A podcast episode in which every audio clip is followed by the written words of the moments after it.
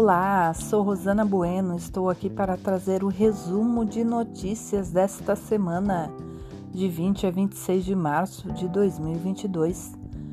A Justiça isentou o deputado federal Herculano Passos de acusações feitas pela Prefeitura de Itu, ou seja, pelo prefeito Guilherme Gazola. O chefe do executivo chegou a imprimir um boleto e dizer que o ex-prefeito deveria pagar pela suposta dívida. E não foi a única derrota da prefeitura. O Supremo Tribunal Federal determinou que o médico Ricardo Yamamoto Madeira seja readmitido no quadro de servidores municipais. Ele também deve receber seus salários neste período em que esteve afastado. E adivinhem quem vai pagar por este valor? Sim, será pago com nosso dinheiro. Nosso dinheiro que poderia estar sendo usado, por exemplo, para consertar os semáforos da cidade. Muitos leitores reclamam de problemas nos sinaleiros em toda a região, principalmente a região central. Aparentemente, só o gigante da Praça da Matriz está normal.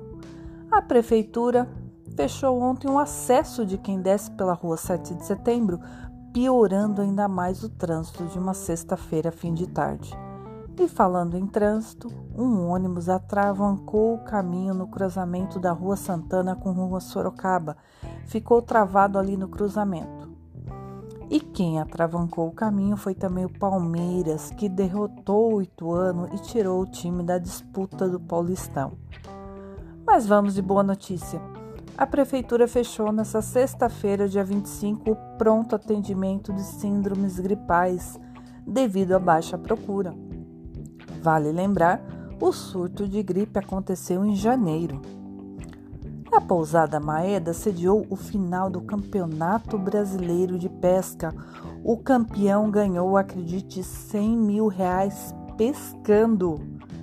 Mas se você não é desses e precisa trabalhar para ganhar dinheiro, a Unimed Salto Itu está com 300 vagas de emprego para seu novo hospital, que deve ser inaugurado ainda neste semestre. E a Univesp oferece cursos de bacharelado e licenciaturas gratuitos em Itu e Salto. Inscrições para o vestibular estão abertas. Para finalizar, o Festival de Teatro Dago Menezes segue até o dia 3 de abril com espetáculos diários no Temec. O ingresso é um quilo de alimento para a ONG Cura. É isso. Bom final de semana e se cuida.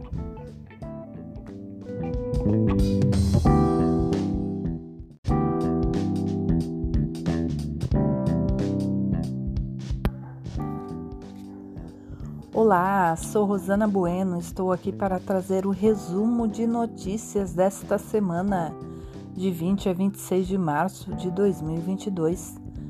A Justiça isentou o deputado federal Herculano Passos de acusações feitas pela Prefeitura de Itu, ou seja, pelo prefeito Guilherme Gazola. O chefe do executivo chegou a imprimir um boleto e dizer que o ex-prefeito deveria pagar pela suposta dívida. E não foi a única derrota da prefeitura o Supremo Tribunal Federal determinou que o médico Ricardo Yamamoto Madeira seja readmitido no quadro de servidores municipais. Ele também deve receber seus salários neste período em que esteve afastado.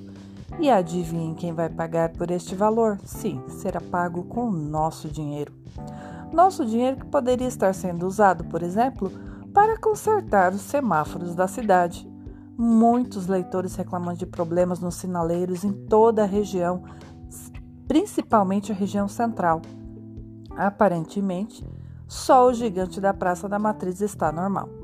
A prefeitura fechou ontem o acesso de quem desce pela rua 7 de setembro, piorando ainda mais o trânsito de uma sexta-feira fim de tarde. E falando em trânsito, um ônibus atravancou o caminho no cruzamento da Rua Santana com Rua Sorocaba. Ficou travado ali no cruzamento. E quem atravancou o caminho foi também o Palmeiras, que derrotou o Ituano e tirou o time da disputa do Paulistão. Mas vamos de boa notícia. A prefeitura fechou nesta sexta-feira, dia 25, o pronto atendimento de síndromes gripais devido à baixa procura. Vale lembrar, o surto de gripe aconteceu em janeiro. A pousada Maeda sediou o final do Campeonato Brasileiro de Pesca. O campeão ganhou, acredite, 100 mil reais pescando. Mas se você não é desses e precisa trabalhar para ganhar dinheiro, a Unimed Salto Itu está com 300 vagas de emprego para seu novo hospital, que deve ser inaugurado ainda neste semestre.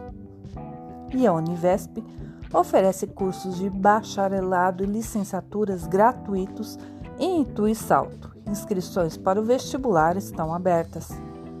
Para finalizar, o Festival de Teatro Dago Menezes segue até o dia 3 de abril com espetáculos diários no Temec. O ingresso é um quilo de alimento para a ONG Cura. É isso. Bom final de semana e se cuida!